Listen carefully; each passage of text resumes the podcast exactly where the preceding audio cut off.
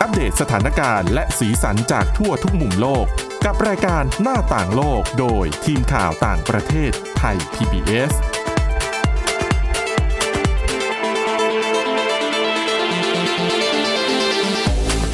สวัสดีค่ะ ต้อนรับคุณผู้ฟังเข้าสู่รายการหน้าต่างโลกนะคะ มาอัปเดตเรื่องราวทั้งสถานการณ์และสีสันจากทั่วทุกมุมโลกกับทีมข่าวต่างประเทศไทย PBS ค่ะ ติดตามฟังกันได้ผ่านทางพอดแคสต์และเว็บไซต์ด้วยนะคะ www.thaipbspodcast.com ค่ะ วันนี้อยู่กับคุณเสาวลักษณ์จากวิวัฒนากุลและดิฉันวินิษฐาจิตกรีค่ะ สวัสดีค่ะ คุณผู้ฟัง สวัสดีคุณวินิษฐาค่ะ อ่าเรามีเรื่องราวที่น่าสนใจของโควิด -19 ติดตามกันมาตั้งแต่ตอนที่แล้ว แล้ว ค่ะ ตอนนี้ก็ยังจะมีอัปเดตเรื่องวัคซีนมาให้ฟังด้วย ค่ะ แต่ว่าก่อนจะไปถึงเรื่องเครียดๆอย่างโควิด -19 ดิฉันอยากจะเกาะกระแสที่เขาฮิตกันไปทั่วโล ก กันสักหน่อย กับซีรีส์เรื่องดัง Squid Game ซีรีส์เรื่องดังที่คุณวินิษฐาก็ยังไม่ได้ดู เนี่ยแหละกำลังจะถาม คุณสาวรักษ์ว่าอ้าวแล้วชื่อภาษาไทยเขาชื่ออะไรนะ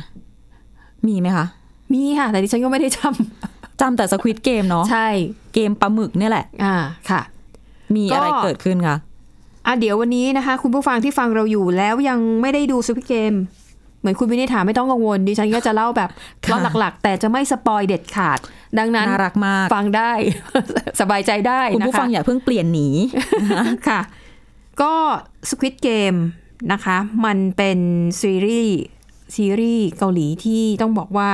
ประสบความสำเร็จเป็นประวัติการณ์ ค่ะ ด้วยคือหนึ่งดิฉันต้องบอกว่าเป็นซีรีส์ที่สร้างขึ้นแบบถูกที่ถูกเวลามันมันถูกจังหวะ เรียกว่าเฮงอะนะคะหนึ่งคือด้วยพล็อดเรื่องและ ค่ะ ดิฉันน่ะความเห็นส่วนตัว คิดว่าเรื่องราวของในตัวละครเนี่ยมันเป็นเรื่องราวของคน ที่มีปัญหาทางการเงินแบบขั้นวิกฤตนะคะ แล้วก็รู้สึกว่าชีวิตเนี่ยมันไปต่อไม่ได้ จนกระทั่งมีคนมายื่นข้อเสนอว่า คุณไปเล่นเกมไหม ถ้าคุณเล่นเกมเนี่ย คุณจะได้แบบถ้าคุณชนะนะ คุณจะได้เงินรางวัลแบบมหาศาล คือสบายไปทางชาติ นี่อันนี้กำลังหมายถึงว่าวิกฤตทางการเงินที่โยงกับภาวะโควิด นี่แหละ ดิฉันคิดว่าคือพอมาออกอากาศในช่วงเนี้มันเป็นช่วงที่คนในชีวิตแห่งความเป็นจริงลำบากกันเกือบหมด -19 หลายคนอาจจะอยู่ในภาวะนี้ด้วยซ้ำ ใช่ คือดูละครก็เหมือนชีวิตเขาก็เหมือนละครใน อ่า สวิตเกมนะ นั่นน่ะสิ นะคะ แต่ถ้าหากว่าคุณเล่นแพ้คุณต้องตาย คือเดิมพันด้วยชีวิต อื้อหือ ซึ่งซึ่งในเรื่องราวทั้งหมดเนี่ยนะคะ ก็คือคนที่เล่นเกมรับสภาพ ก็คือยอมใช่ไหม และหลายคนก็รู้สึกว่า คือถ้าฉันต้องออกไปใช้ชีวิต ฉันยังมีชีวิตอยู่ แต่ต้องถูกเจ้าหนี้ตามทวง อ๋อ ถูกตำรวจตามตัวไปสอบปากคำด้วยคดีด้วยปัญหาต่างๆ ที่คนเหล่านี้ก่อขึ้นด้วยตัวเอง คือจะบ ไม่ อก ว่า ว่า จะเป็นคนที่จนมาตั้งแต่แรกอยู่แล้ว อ่ะ หรืออาจจะเป็นคนที่รวยมีฐานะมีความรู้แต่เดินผิดทาง ใช้ชีวิตพลาดจนทำให้เกิดหนี้สินล้นพ้นหรืออะไรก็แล้วแต่นะ เอาเป็น คะ ว่าชีวิตนอกเกมก็ไม่ได้ดีขนาดนั้นถูกไหม ถูกต้อง มีปัญหาต่างๆ นานา หลายคนอาจรู้สึกว่า ฉันยอมเสี่ยงดีกว่า ต่อให้ฉันตายฉันก็ยังรู้สึกว่ามันก็ มันก็ดีกว่าที่จะต้องมีชีวิตอยู่โดยที่มีปัญหาที่มันแก้ไม่ได้หรืออะไรแบบเนี้ยนะคะ ค่ะ ซึ่งเนี่ยนะอย่างอย่างที่คุณวินิษฐาบอก ในโลกแห่งความเป็นจริงมีคนแบบนี้ที่เยอะมาก อืม แล้ว ฟัง ประเด็นก็คือว่าพอภาพยนตร์ซีรีส์เรื่องนี้เนี่ยออกอากาศไป แล้วปรากฏว่าในฉากมันจะมีอยู่ฉากหนึ่งที่มันมีเบอร์โทรศัพท์ขององค์กรลับที่ว่าเนี่ย ค่ะ แล้วมันเป็นเบอร์ของคนจริง ๆ ของคนเกาหลีใต้จริง ตายแล้ว ๆ แล้วคนดิฉันว่าน่าจะหลายหมื่นหลายแสนคนโทรไปที่เบอร์นี้ โอ้โห เพื่อขอสมัครเข้าร่วมเล่นเกม คือนั่นแสดงให้เห็นว่า อืม คนที่มีปัญหาหนักเนี่ยมันมันมีอยู่จริง ๆ ดังนั้นถึงจะบอกว่ามันเป็น แล้วก็โอเคเรื่องของพล็อตเรื่องเกาหลีใต้ก็ต้องยกให้เขาอะนะคะ ไม่ว่าจะ ค่ะ ทำหนังออกมาแนวไหนเนี่ย อ่า พักหลังๆเนี่ยถือว่าท็อปฟอร์ม ตั้งแต่พาราไซประสิทธิ์ ใช่ แล้ว ได้ออสการ์ อืม โหแล้วก็จะบอกว่ามีหนังเกาหลีแบบดีๆ อีกหลายเรื่องทั้งภาพยนตร์ทั้งซีรีส์ทั้งเพลงคือ คือ ต้องบอกว่าเขายืนหนึ่งจริง ๆ นะคะ ค่ะ ในวงการอุตสาหกรรมบันเทิงระดับนานาชาติ อืม สควิตเกมก็เป็นหนึ่งในนั้นเหมือนกันอะอย่างที่บอก คือปัจจัยหลายอย่างมันถูกที่ถูกเวลาพล็อตเรื่องดีอ่าฉากทำได้สวยน่าน่าสนใจ นักแสดง เอานักแสดงเขาดังอยู่แล้ว อืม นะคะ แล้วก็เรื่องของฉากเรื่องของการนำการละเล่นแบบเกาหลีใต้แบบพื้นบ้าน เอามา ค่ะ ใส่ไว้ในซีรีส์เรื่องนี้ ซึ่งการละเล่นแบบเด็กๆเนี่ย ส่วนมากแทบทุกประเทศทั่วโลกอะ่ะมันก็จะมีหัวใจหลักของการเล่นเกมแบบเด็ก ๆ มันไม่ไม่ได้ต่างกันมาก อย่างการเล่นซ่อนหา หรือว่า อ่า การเล่น อ่ะอย่างเกมแรกคือ A I O U คือ พอวิ่งนะพอทุกคนหันมาทุกคนต้องหยุด อันนี้ ถ้าใคร ฉัน ขยั ไม่ บ เคยเล่นน่ะ น่าจะมีนะคะ เกมเด็ก ๆ อะไรแบบเนี้ย อืม คือหลายประเทศมีแล้วก็เลยทำให้คนดูไม่ว่าจะเป็นชาติไหนภาษาไหน ดูแล้วอิน เข้าใจ อ่ะ ง่ายว่าโอ้ตอนเด็ก ๆ ฉันก็เล่นแบบนี้เหมือนกัน ค่ะ นะคะและด้วยความที่กระแสมันฮิตมากๆ อย่างที่ด้วยปัจจัยทั้งหมดที่เล่ามาค่ะ มันกระตุ้นเศรษฐกิจได้ดีจริง ค่ะ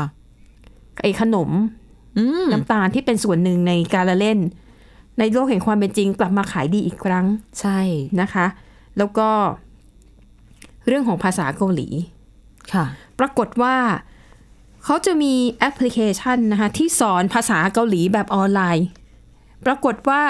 ซีรีส์เรื่องนี้ค่ะ กระตุ้นให้มีคนลงทะเบียนเรียนแอปพลิเคเรียนภาษาเกาหลีผ่านแอปพลิเคชัน ที่ชื่อว่า Duolingo อืม เยอะขึ้น นี่ฉันเคยใช้ เหรอคะ แอปนี้ แต่ไม่ได้เรียนเกาหลีนะ ค่ะ มันน่าสนุก คือเขาเรียนหลายสสอนหลายภาษาใช่ไหม ใช่ มีให้เลือกหลายภาษา มีเยอรมัน มีเวียดนามอะไรอย่างเงี้ยค่ะ ซึ่งมันจะเป็นเหมือนแบบเข้าไปเลือกภาษาแล้วก็ตอบคำถามอะไรแบบเนี้ย อืมนะคะเขาบอกว่าหลังจากที่ซีรีส์เรื่องนี้นะคะ ออกอากาศไปแล้วผ่านทางระบบสตรีมมิ่งเนี่ย มีคนสมัครใช้แอปพลิเคชันนี้มากถึง 76%น โอ้ ะคะ 76%ที่ว่านี้ค่ะ เรียนภาษาเกาหลี ค่ะ นะคะ อันนี้เป็นคนที่เรียนเพิ่มขึ้น อันนี้เป็นสถิติที่เขาพบในสหราชอาณาจักรนะ ส่วนในอเมริกาค่ะ มีคนสมัครแอปนี้มากขึ้น 40% โอ้โห ในระยะเวลาแค่ 2 สัปดาห์หลังจากที่ซีรีส์เรื่องนี้ออนแอร์นะคะ มันก็สะท้อนให้เห็นว่าเออถ้าคนแบบชอบมากๆ บางทีเราก็อยากรู้ภาษานั้นไปเลยเวลาดูหนังหรือดูซีรีส์ก็จะได้แบบอินมากขึ้น หรือ อ่า บางทีไม่ต้องคอยอ่าน เพราะต้องยอมรับนะคะ คุณผู้ฟัง บางทีคนแปลแปลผิด แต่เหตุผลหนึ่งที่ดิฉันไม่ดูอะไรแบบเนี้ยเพราะ ค่ะ ขี้เกียจอ่านเนี่ยแหละ ง่ายที่สุดเลย ซึ่งผู้สร้างภาพยนตร์และซีรีส์ของเกาหลีก็ยอมรับเหมือนกันนะคะ ว่าภาษาเนี่ยคืออุปสรรคสำคัญ อืม ที่ทำให้อ่าบางครั้งความบันเทิงจากเกาหลีใต้เนี่ย มันอาจจะเข้าไม่ถึงคนแบบ ใช่ ทุกชาติทุกภาษา เรายิ่งแปลแบบต้องอิงกับวัฒนธรรม อุ๊ยยิ่งยาก คำพูดที่ ค่ะ คนพูดเล่นการมุกตลกเอยเกม อืม ของเด็กๆดิฉันว่ายาก ใช่ซึ่งแม้แต่จะบอกว่าสตรีมมิ่งที่ฉายซีรีส์เรื่อง Squid Game ในไทยเนี่ยดิฉันก็จับผิดที่เขาแปลผิดได้หลายจุดเหมือนกัน ทั้งส่วนที่เป็นซับไตเติลแล้วก็ส่วนที่เป็นการภาคไทยอะค่ะ ค่ะ อืมนะคะอ่ะนี่ก็คือสาเหตุหนึ่งที่ทำให้คนนั้นหันมาเรียนภาษาเกาหลีมากขึ้น ไม่ว่าจะเป็นคนที่เรียนเกาหลีอยู่แล้ว อืม แล้วก็ต้องแบบกลับมาเน้นย้ำให้ภาษามันแน่นขึ้น หรือคนที่ไม่เคยเรียนมาก่อน ก็ตัดสินใจหันกลับมาเรียนเกาหลีใต้ ซอฟต์พาวเวอร์ที่แท้ ใช่ แล้วก็สาเหตุที่เรียนก็ไม่ได้มีอะไรมาก แค่อยากจะเสพสื่อบันเทิงของเกาหลีใต้ให้แบบมันมีความรู้สึกอินมากขึ้น อิน นั่นเอง นอกจากนี้ค่ะดิกชันนารีของออกฟอร์ด ค่ะ เขาก็เกาะกระแสด้วยนะเอาจะเรียกว่าเกาะกระแสไม่ถูกหรอกเขาก็พยายามปรับตัวให้ทันให้เข้ากับยุคสมัย อืม Dictionary ของ Oxford นะคะ ได้เพิ่มคำศัพท์ภาษาเกาหลีใหม่ถึง 26 คำ ลงใน Dictionary ฉบับล่าสุด ยกตัวอย่างเช่นคำว่า Squid Game อ๋อ Squid Game ที่เป็นชื่อซีรีส์เนี่ย จริง ๆ มันเป็นชื่อเกมการละเล่นของเด็กชนิดหนึ่ง ค่ะ อ่ะดิฉันอธิบายคร่าวๆ มันก็เหมือนกับเหมือนกึ่งกึ่งกับการเล่นไล่จับ ผสมกับการใช้กำลังแบบซูโม่อ่ะ คือถ้าผลักใครออกนอกเส้นได้คนนั้นก็เป็นฝ่ายชนะอะไรแบบเนี้ย นี่มันเหมือนตีจับไหมเนี่ย ดิฉันน่ะไม่รู้จักตีจับไม่รู้ว่าเป็นยังไง ที่วิที่ดึงไว้ไม่ให้ไปอ่ะ ใช้กำลังอยู่เหมือนกัน ก็ใช้ใช้กำลังอยู่เหมือนกัน สมัยเด็กๆ คือกระโดดทับกันเลย เออนะคะ แต่เขาก็อาจจะอธิบายแหละว่าสควิตเกมเนี่ยมันคือเกมการละเล่นพื้นบ้านอย่างหนึ่งของเกาหลีใต้ ค่ะ คำว่าคิมบับ คิมบับก็คือข้าวปั้นแบบเกาหลี อืม แล้วก็ฮันบก ฮันบกหมายถึงชุดประจำชาติของเกาหลี ค่ะ นะคะ ก็คำที่บรรจุหมาย 26 คำนี้นะคะ ก็จะเป็นคำที่ปรากฏในเพลงภาพยนตร์ รายการทีวี หรือว่าแฟชั่น แล้วก็อาหารของเกาหลีใต้นะคะ ข้อมูลล่าสุดค่ะบอกว่ามีผู้ที่พูดภาษาเกาหลีประมาณ 77 ล้านคนทั่วโลก แล้วก็อุตสาหกรรมบันเทิงของเกาหลีใต้ที่ตีตลาดโลกมากขึ้นเรื่อยๆทำให้ผู้คนทั่วโลกนั้น อยากเรียนรู้ภาษาเกาหลีมากขึ้น แล้วก็ต้องบอกว่าถือเป็นงานอดิเรกที่เท่สุดๆสำหรับ วัยรุ่นในยุคปัจจุบัน อันนี้ก็ต้องย้อนไปนะคุณวิทยาตอนที่ดิฉันเรียนมหาวิทยาลัยก็น่าจะแบบ เกือบยี่สิบสาสิบปีที่แล้วอะ่ะ คือตอนนั้นเนี่ยที่มหาวิทยาลัยเขามีการ เปิดสอน ค่ะ ภาษาเกาหลี อืม แต่ไม่ไม่ไม่ใช่เป็นหลักสูตรหลักนะคะ ค่ะ แต่แค่เป็นหลักสูตรเสริมคือ เป็นวิชาเสริมคุณจะไปเรียน เพื่อ เก็บหน่วย กิจก็ได้ อืม แต่ที่ดิฉันจำได้คือแทบไม่มีคนคือมีคนสนใจเรียนน้อยมาก อืม ในยุคนั้นเนี่ยก็ต้องเป็นภาษาญี่ปุ่น อ่ะ อ่ะหรือภาษาจีน อ่า อ่ะสองภาษาเนี่ยที่ หลั ดู ก จะได้รับความนิยมมากที่สุด เพราะว่าจบไปแล้วเนี่ยค่อนข้างรับประกันได้ว่าน่าจะมีงานทำ แบบเป็นยุคเจป๊อปนี้ด้วยนะใช่ แต่ ได้ ถ้า ภาษา เกาห ญี่ ลี ปุ่น เนี่ยอู้เกาหลี ตอนนั้นน่ะไม่มีแววเลย อืม นะคะอ่ะนี่ก็เป็นผลพวงที่เกิดขึ้นจาก จริ ซี งๆ รีส์ Squid Game ค่ะ เมื่อประมาณ 10 ปีก่อนที่มีเพื่อนสมัยวัยรุ่นเนี่ย ค่ะ ก็เรียนภาษาเกาหลีเพราะซีรีส์เหมือนกันนะ อืม ผ่านมา 10 กว่าปี ค่ะ ก็ยังใช้ได้อยู่ ในส่วนของซอฟต์พาวเวอร์นี้ แต่คุณวิถาเคยเรียนเกาหลีด้วย ไม่ใช่ตัวดิฉันเองค่ะเพื่อน อ๋อ ที่เริ่มต้นจากการดูซีรีส์แล้วเรียนจริงจังจน จน เริ่มสื่อสารได้อะ ค่ะ ทั้งๆที่ไม่ได้ไปเทคคอร์ส โอ้โห ขยันมาก นะคะ เป็น ค่ะ ตัวอย่างของแรงบันดาลใจเผื่อใครสนใจเรียนภาษาอ่ะช่วงนี้พักกันสักครู่ติดตามฟังเรื่องราวน่าสนใจกันต่อในเบรกที่ 2 พักกันสักครู่ค่ะ ค่ะ หน้าต่างโลกโดยทีมข่าวต่างประเทศไทย PBS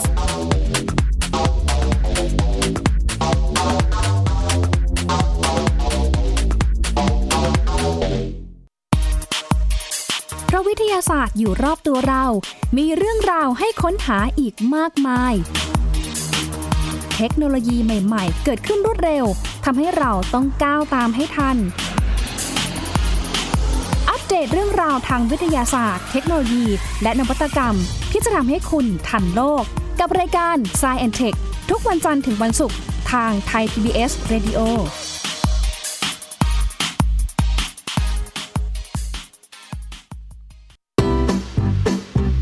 พบหลากหลายเรื่องราวตั้งแต่เรื่องเล็กจนถึงเรื่องใหญ่ กับนายแพทย์บัญชาพงษ์พาณิชย์ ผู้ที่จะพาคุณผู้ฟังเดินทางไปทั่ว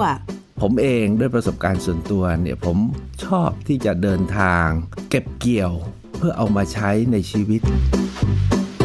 ท่องเที่ยวโลกภายนอก เพื่อเรียนรู้โลกด้านในของชีวิต ขณะเดียวกันเที่ยวมันก็ต้องมัน สนุกไปด้วยผ่อนคลายไปด้วย แต่ได้อะไรกลับมาด้วย เที่ยวมีเรื่องกับหมอบัญชา ทุกวันเสาร์ 15 นาฬิกา 30 นาทีถึง 16 นาฬิกา และฟังอีกครั้งวันอาทิตย์ 18 นาฬิกา 30 นาทีถึง 19 นาฬิกา ทางเว็บไซต์ thaipbspodcast.com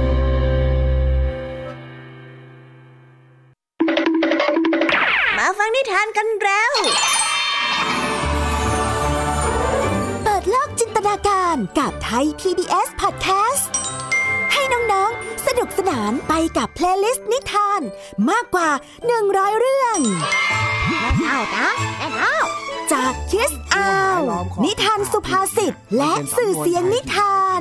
ฟังได้ที่ www.thaipbspodcast.com และแอปพลิเคชัน Thai PBS Podcast ตั้งแต่วันนี้เป็นต้นไป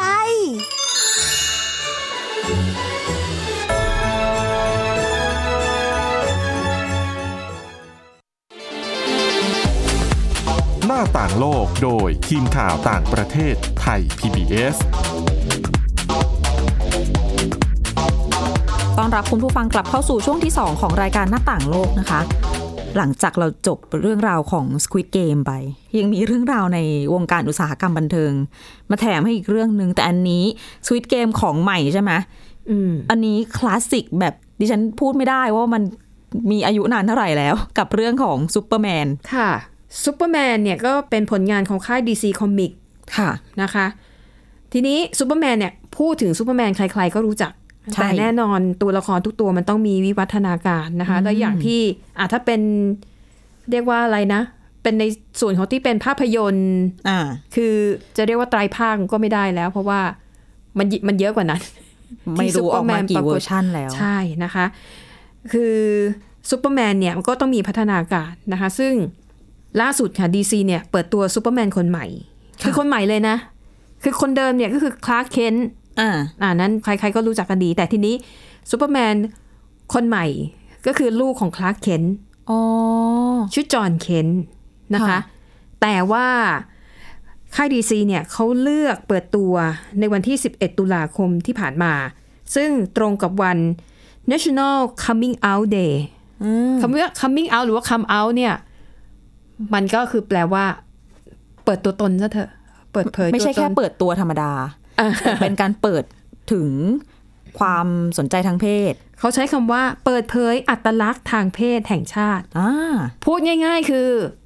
ใครที่เป็นเพศทางเลือก ค่ะ แล้วก่อนหน้านี้อาจจะแบบไม่กล้าบอกใคร ไม่กล้าเปิดเผยตัวตน วันที่ 11 ตุลาคมนี่แหละ ถือเป็นวันดีถ้าคุณคือจะเปิดตัวเนี่ย เปิดตัวเลยนะคะ และ DC ก็ถือโอกาสในวันเดียวกันนี้ค่ะ เปิดตัวซูเปอร์แมนคนใหม่ชื่อว่าจอห์นเคน ค่ะ ความพิเศษของจอห์นเคนก็คือ โอเคเป็นซูเปอร์แมนไม่ได้แปลก แต่ความที่แปลกใหม่ของเขาคือจอห์นเคนนั้นเป็นชายรักชาย หมายถึงว่าพลังแบบเหาะได้บินได้เนี่ยเป็น มีอยู่ เรื่องป แล้ว กติไปละ เพราะว่าได้จากพ่ออา ที่เป็นซูเปอร์แมนนะคะ แล้วก็เปิดตัวทั้งทีเนี่ยเขาเปิดตัวมาพร้อมกับคู่รักเลยนะคะ จอห์นเคนเนี่ยเป็นภาพของจอห์นเคนนะคะกำลังจูบกับเจนากามูระ เป็นตัวละครชาย อ่า เข้าใจว่าน่าจะเป็นคู่รักกับจอห์นเคนก็คือเป็นชายทั้งคู่ เพราะว่าภาพนิ่งที่ออกมาเนี่ยเป็นภาพจูบกันอยู่ ใช่นะคะ แล้วก็เจนากามูระเนี่ยก็เป็นนักข่าว ค่ะ อันนี้ก็อาจจะคล้องกับสอดคล้องกับ คือแม่ของจอห์นเคนเนี่ยก็คือเป็นลุยส์นะคะก็เป็นนักข่าวเหมือนกัน ค่ะ ถ้าหากจำกันได้นะคะโลอิสเลน ทีนี้แฟนของลูกเนี่ยก็เป็นนักข่าวเหมือนกันแต่ว่าเป็นนักข่าวผู้ชาย แล้วนามสกุลแล้วชื่อนากามูระ แสดงว่ามีเชื้อสายญี่ปุ่น อ่าเป็นเอเชียน นี่คือได้สองอย่างเลยนะ อ๋อ ความหลากหลายทางเพศด้วย เรื่องของความเป็นเชื้อสายเอเชียด้วย ก็คือศตวรรษที่ 21 ที่แท้ คือดิฉันน่ะไม่แน่ใจว่าเขาจงใจให้เป็นเชื้อสายเอเชียเพื่อที่จะไปต่อต้านกับกระแสเหยียดชาวเอเชียหรือเปล่า อืม ไม่รู้ดิฉันคิดลึกไปหรือเปล่า แต่ดิฉันว่าคนเขียนเขาคิดมาแล้วแหละ อืม คือต้องการให้มัน อิงกับประเด็น เนื้อทาง สั เรื่อง งคม ที่ใช่ครอบคลุมทุกเชื้อชาติ ไม่แบ่งแยก มีแต่คนขาวอีกต่อไป ใช่นะคะ ทางดีซีเนี่ยก็บอกว่าต้องการจะถือโอกาสนี้นะคะ สร้างซูเปอร์แมนคนใหม่ที่ค้นพบตัวเอง ค่ะ แล้วก็เปิดเผยตัวตนทางเพศที่แท้จริง แน่นอนค่ะ พอเปิดตัวออกมาแบบนี้นะคะ ในสื่อสังคมออนไลน์โดยเฉพาะ Twitter เนี่ย ก็มีการโพสต์ข้อความแล้วก็มีปฏิกิริยา เอาจริงๆก็หลากหลายแบบนะคะอ่ะมีทั้งดีใจที่รู้สึกว่าตัวละครที่ถูกสร้างขึ้นมาว่าเป็นฮีโร่เนี่ย มีความกล้าที่จะเปิดเปิดตัว อันนี้เนี่ยก็อาจจะเป็นแรงบันดาลใจให้คนทั่วไป มีความกล้าที่จะออกมาเปิดเผยตัวตนมากขึ้นนะคะ อีกแง่มุมหนึ่งมันเป็นปฏิกิริยาในแง่ลบนะคะ ก็แน่นอนคนที่ไม่ชอบความหลากหลายทางเพศก็ยังมีอยู่นะคะ ค่ะ แต่ประเด็นหลักๆ ที่ผู้เขียนที่ผู้ที่สร้างละครตัวนี้ขึ้นมาเนี่ยเขาบอกว่าเขาอยากจะแสดงให้เห็นว่าซูเปอร์แมนคนใหม่ คือคนที่ค้นพบหนทางของตัวเอง แล้วก็ต่อสู้ในหลายสิ่งรวมถึงอคติ ของคนอื่นๆที่มีต่อคนที่มีความหลากหลายทางเพศด้วย ซึ่งสิ่งเหล่านี้เป็นสิ่งที่คลาร์กเคนหรือว่าซูเปอร์แมนต้นฉบับเนี่ยไม่เคยเจอมาก่อน อันนั้นก็ต่อสู้แต่กับวายร้ายถูกไหม ใช่ แต่พอมารุ่นลูกเนี่ยต่อสู้กับความเป็นตัวตนของตัวเอง แล้วเขาบอกว่าจะมีการต่อสู้กับวิกฤต การเปลี่ยนแปลงของสภาพภูมิอากาศด้วยนะ ฮะ เออต่อสู้กับ climate change โอ้โห มีการต่อสู้ต่อสู้เพื่อผู้อพยพด้วยนะคะเออก็ น่าสนใจดี สมกับเป็นซูเปอร์แมนแห่งศตวรรษที่ 21 อย่างที่บอกไป อ่าฮะ ทุกประเด็นที่เป็นประเด็น ค่ะ ร้อนมาหมด อืมฮึอ่ะนี่ก็เป็นเป็นความเปลี่ยนแปลงที่เกิดขึ้นในสื่อบันเทิงของสหรัฐอเมริกา เผื่อใครสนใจลองไปหารูปดูได้นะคะ ค่ะ น่าสนใจดีเหมือนกัน อืม อ่ะมีเรื่องของเกี่ยวกับเพศมาฝากกันอีกเรื่องหนึ่งล้อๆกันไปนะ แต่ว่าอันนี้ไม่ได้เกี่ยวกับอุตสาหกรรมบันเทิงละเป็นของเล่น ค่ะ คือมีผู้ผลิตของเล่นเจ้าดังเจ้าหนึ่งเป็นผู้ผลิตแหมถ้าบอกไปก็รู้เลยนะ อืม ผู้ผลิตตัวต่อ ค่ะ ที่เด็กๆที่ไหนก็เล่นนะคะ แบบแบรนด์ยี่ห้อขึ้นต้นด้วยตัว L อืม บอกแค่นี้ก็รู้แล้วมั้งว่ายี่ห้ออะไร ค่ะ นะคะตามธรรมชาติของของเล่นทั่วไป เวลาทำแพคเกจจิ้งกล่องเอยหรือว่าสีของผลิตภัณฑ์เอยเนี่ยนึกออกไหมก็จะแบ่งคอนเซปต์เช่น อันนี้เป็นชุดก่อสร้างตัวต่อของสถานีตำรวจ ค่ะ ตัวกล่องมันก็จะแบบเป็นสีน้ำเงินเป็นสีเข้มๆ ค่ะ เหมือนดีไซน์มาให้เด็กผู้ชายเล่น ค่ะ อ่ะแต่ในขณะเดียวกันของผู้หญิงอาจจะเป็นชุดต่อครัว สีหวานหวาอน่า ๆ อะไรประมาณนี้ก็คือเป็นการ เรียกว่าแบ่งแยกรสนิยม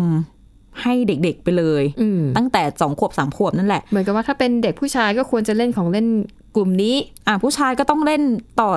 สถานีตำรวจสิ ค่ะ ผู้หญิงก็ครัวเอ่ย อืม อะไรเอ่ยไปสีชมพูหวานแหววไป แต่ทีนี้เนี่ยบริษัทนี้นะคะ ล่าสุดเขาออกมาประกาศว่า เขาจะ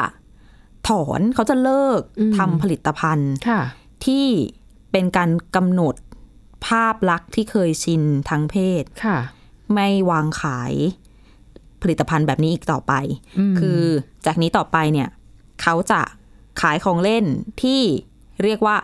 เด็กผู้หญิงก็เล่นได้ เด็กผู้ชายก็เล่นได้ ค่ะ ให้เลือกเล่นกันเองเลยตามใจชอบ ไม่ได้ต้องมาว่าโอ๊ยกล่องสีชมพูก็ต้องของผู้หญิงสิ คือของข้างในเนี่ยก็คืออาจจะยังมีหลากหลายเหมือนเดิม ค่ะ แต่ไม่ได้ต้องมาแบ่งแยกกันด้วยแพ็กเกจจิ้ง ค่ะ ภายนอกอีกแล้ว อืม ดังนั้น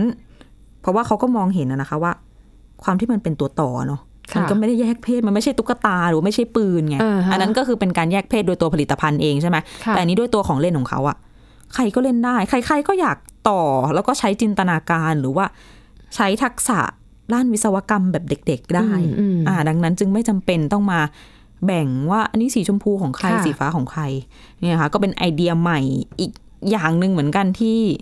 เพิ่งจะสังเกตเห็นในระยะหลังเนี่ยแหละนะ อืมค่ะ ว่ามีการแบบว่า บางทีคุณพ่อคุณแม่เป็นคนกำหนด บางทีคุณพ่อคุณแม่ไม่ได้กำหนด แต่ว่ากำหนดโดยผลิตภัณฑ์ที่วางขายในท้องตลาด แล้วก็กลายเป็นต้องกำหนดความชอบของเด็ก ๆ ว่า ค่ะ พวกเขาต้องเลือกชอบเลือกเล่นของสีอะไรทั้งๆทที่จริง ๆ มันก็ไม่จำเป็นเลยนะ อืมอืม กลายกลายเป็นการปิดกั้นจินตนาการไปอะ ค่ะ มีเรื่องโควิด -19 เข้าโซนเรื่องเครียดกันต่อนะคะสำหรับโควิด -19 เนี่ย กลับมาพูดเรื่องวัคซีนกันนิดนึง ล่าสุดองค์การอนามัยโลกค่ะ ออกมาให้คำแนะนำเกี่ยวกับเรื่องของการฉีดวัคซีน อันนี้เราก็ได้ยินถกเถียงกันมาสักพักหนึ่งแล้ว เกี่ยวกับเรื่องการฉีดวัคซีนเข็มกระตุ้น ว่าโอเคประเทศที่ร่ำรวยแล้วก็มีโอกาสในการเข้าถึงวัคซีนจำนวนมากก็จะเดินหน้า ฉีดวัคซีนไปก่อน แต่ในขณะเดียวกันเนี่ย อีกหลาย ๆ ประเทศทั่วโลก ก็ยังคงประสบปัญหาในการเข้าถึงวัคซีน แม้กระทั่งเข็มแรกเข็มสองก็ยังไม่ครบเลย อืม แต่ว่าล่าสุดผู้เชี่ยวชาญขององค์การอนามัยโลกนะคะ ออกมาบอกว่า การฉีดวัคซีนเพิ่มเติมเนี่ย ควรจะฉีดให้กับผู้ที่มีปัญหาระบบภูมิคุ้มกันบกพร่องหรือว่าอ่อนแอนะคะ เพราะว่ามีความเสี่ยงที่จะติดเชื้อแม้ว่าจะฉีดครบ 2 เข็มไปแล้วก็ตาม ค่ะ นะคะอันนี้เป็นข้อมูลจากกลุ่มผู้เชี่ยวชาญที่ปรึกษาเชิงกลยุทธ์ ด้านการสร้างภูมิคุ้มกันขององค์การอนามัยโลก ค่ะ ซึ่งเนี่ยแหละ คนที่นอกจากกลุ่มที่อายุเยอะอายุ 60 ปีขึ้นไปที่ฉีดวัคซีนไปแล้วเนี่ย อันนี้สำหรับคนที่มีปัญหาระบบภูมิคุ้มกันอ่อนแอ ค่ะ ในระดับร้ายแรงและปานกลาง ก็ควรจะใช้วัคซีน ที่องค์การอนามัยโลกขึ้นบัญชีเนี่ยฉีดเพิ่มเป็นเข็มที่ 3 ด้วย ค่ะ นะคะอย่างยกตัวอย่างเช่น วัคซีน คนที่ฉีดวัคซีนซิโนฟาร์มซิโนแวคฉีดไปแล้วสองเข็ม อืม อายุ 60 ปีขึ้นไปเนี่ย อันเนี้ยฉีดไปแล้ว ฉีดครบ 2 เข็มไปแล้วตั้งแต่ 1 เดือน จนถึง 3 เดือนเนี่ย ค่ะ ควรจะเข้าไปรับการฉีดวัคซีนยี่ห้อเดิมเป็นเข็มที่ อืม 3 เพราะว่าเขาทำการศึกษามาแล้ว พบว่าภูมิตก ค่ะ แล้วก็ตกอย่างรวดเร็ว คล้ายๆ กับที่เราได้ยินกันก่อนหน้านี้นะคะ ว่าภูมิคุ้มกันลดค่อนข้างไว ค่ะ แล้วก็เดี๋ยวในเดือนหน้าเนี่ยค่ะ ทางองค์การอนามัยโลกจะจัดประชุมต่างหากนะคะ เพื่อจะดูข้อมูลการฉีดวัคซีนเพื่อสร้างเพื่อกระตุ้นเป็นเข็มที่สามเนี่ยแหละนะ ค่ะ เข็มกระตุ้นภูมิคุ้มกันจะมีการประชุมกันอีกทีในเดือนหน้าวันที่ 11 พฤศจิกายน อืม แล้วก็นอกจากดูเรื่องการกระตุ้นภูมิคุ้มกัน แล้วก็จะต้องดูเรื่องการรับมือเกี่ยวกับไวรัสกลายพันธุ์ ค่ะ ด้วยว่าจะมีทิศทางมีความเป็นไปได้ยังไงต่ออรวมถึงไวรัสกลายพันธุ์เพิ่มแล้วจะมารบกวนกับเรื่องของภูมิคุ้มกันอีกไหม ค่ะ ดังนั้นคุณผู้ฟังอย่าเพิ่ง บางท่านอาจจะแบบบ่นแบบอะไรเนี่ย เดี๋ยวเปลี่ยนไปเปลี่ยนมาอันนี้ต้องต้องทำความเข้าใจก่อนนะคะ ว่า ค่ะ มันมีปัจจัยหลายอย่างที่อ่ะไม่ว่าจะเป็นเรื่องประสิทธิภาพของวัคซีนที่เราก็จะพบข้อมูลใหม่เรื่อยๆ การกลายพันธุ์ของไวรัสที่จะมีผลต่อวัคซีนแน่นอน รวมถึงเรื่องของระดับการระบาดในแต่ละประประเทศที่มันก็ไม่เท่ากันอีกปัจจัยทั้งหมด ด้ นี้ วย มันจะทำให้เกิดการเปลี่ยนแปลงตลอดเวลาข้อมูลนะมันจะต้องอัปเดตอยู่เรื่อยๆ ดังนั้นไอ้คำแนะนำเรื่องการฉีดวัคซีน ก็ต้องเปลี่ยนไปเรื่อยๆ ดังนั้นคุณผู้ฟัง อย่าเพิ่งบน่นอย่าเพิ่งเบื่อ นะคะติดตามกันต่อไปติดตามจาก ใช่ เราก็ได้ ใช่ค่ะ ซึ่งนอกจากที่จะแนะนำให้ฉีดในกลุ่มคนที่มีภูมิคุ้มกัน อืม อ่อนแอเนี่ย ค่ะ ส่วนคนที่แข็งแรงปกติดีเนี่ยองค์การอนามัยโลกก็ยังคงไม่แนะนำนะ ถูกต้อง อืม เพราะเขาเปลี่ยนเหมือนอะไรนะคุณวินิธา เสื้ เขา อ บอก ชูชีพ เหมือนกับให้คนน่ะ สวมเสื้อชูชีพซ้อนกันสองตัว ใช่ หมายถึงว่าแข็งแรงอยู่แล้วก็ยังฉีดเข็มเพิ่มเติมอีก ในขณะที่ไอคนที่อาจจะร่างกายอ่อนแอแล้วไม่ได้ฉีดมันเหมือนกับเขาไม่ได้สวมเสื้อชูชีพอะไรเลย นั่นน่ะสิ เพราะว่าเสื้อชูชีพที่มีคุณเอาไปใส่แล้วสองตัวประโยชน์อะไรอ่ะ คนที่ไม่มีเสื้อชูชีพก็จมไปค่ะ ใช่ค่ะ อ่ะก็จะเป็นสภาพนั้น แล้วซึ่ง อืม เนี่ยแหละเป็นเหตุผลที่องค์การอนามัยโลกออกมาเรียกร้อง แต่ในเรื่องของการปฏิบัติตามของ อืม ประเทศต่างๆ ก็อีกเรื่องหนึ่ง ใช่เพราะ ใ ว่า ครๆก็ดูแลคนของตัวเอง ปริมาณวัคซีนของแต่ละประเทศก็ไม่เท่ากันไง ปริมาณเงินก็ด้วย ถูกต้อง อ่ะแปรผันตามกันไปนะคะ ค่ะ อ่ะและนี่คือเรื่องราวที่นำมาฝากกันสำหรับวันนี้นะคะ คุณผู้ฟังติดตามฟังเรากันได้เช่นเคยผ่านทางเว็บไซต์ www.thaipbspodcast.com หรือฟังผ่านทางพอดแคสต์ก็ได้ทุกที่ทุกเวลานะคะ วันนี้เราสองคนและทีมงานทั้งหมดลาไปก่อน สวัสดีค่ะ สวัสดีค่ะ Thai PBS podcast. View the world via the voice.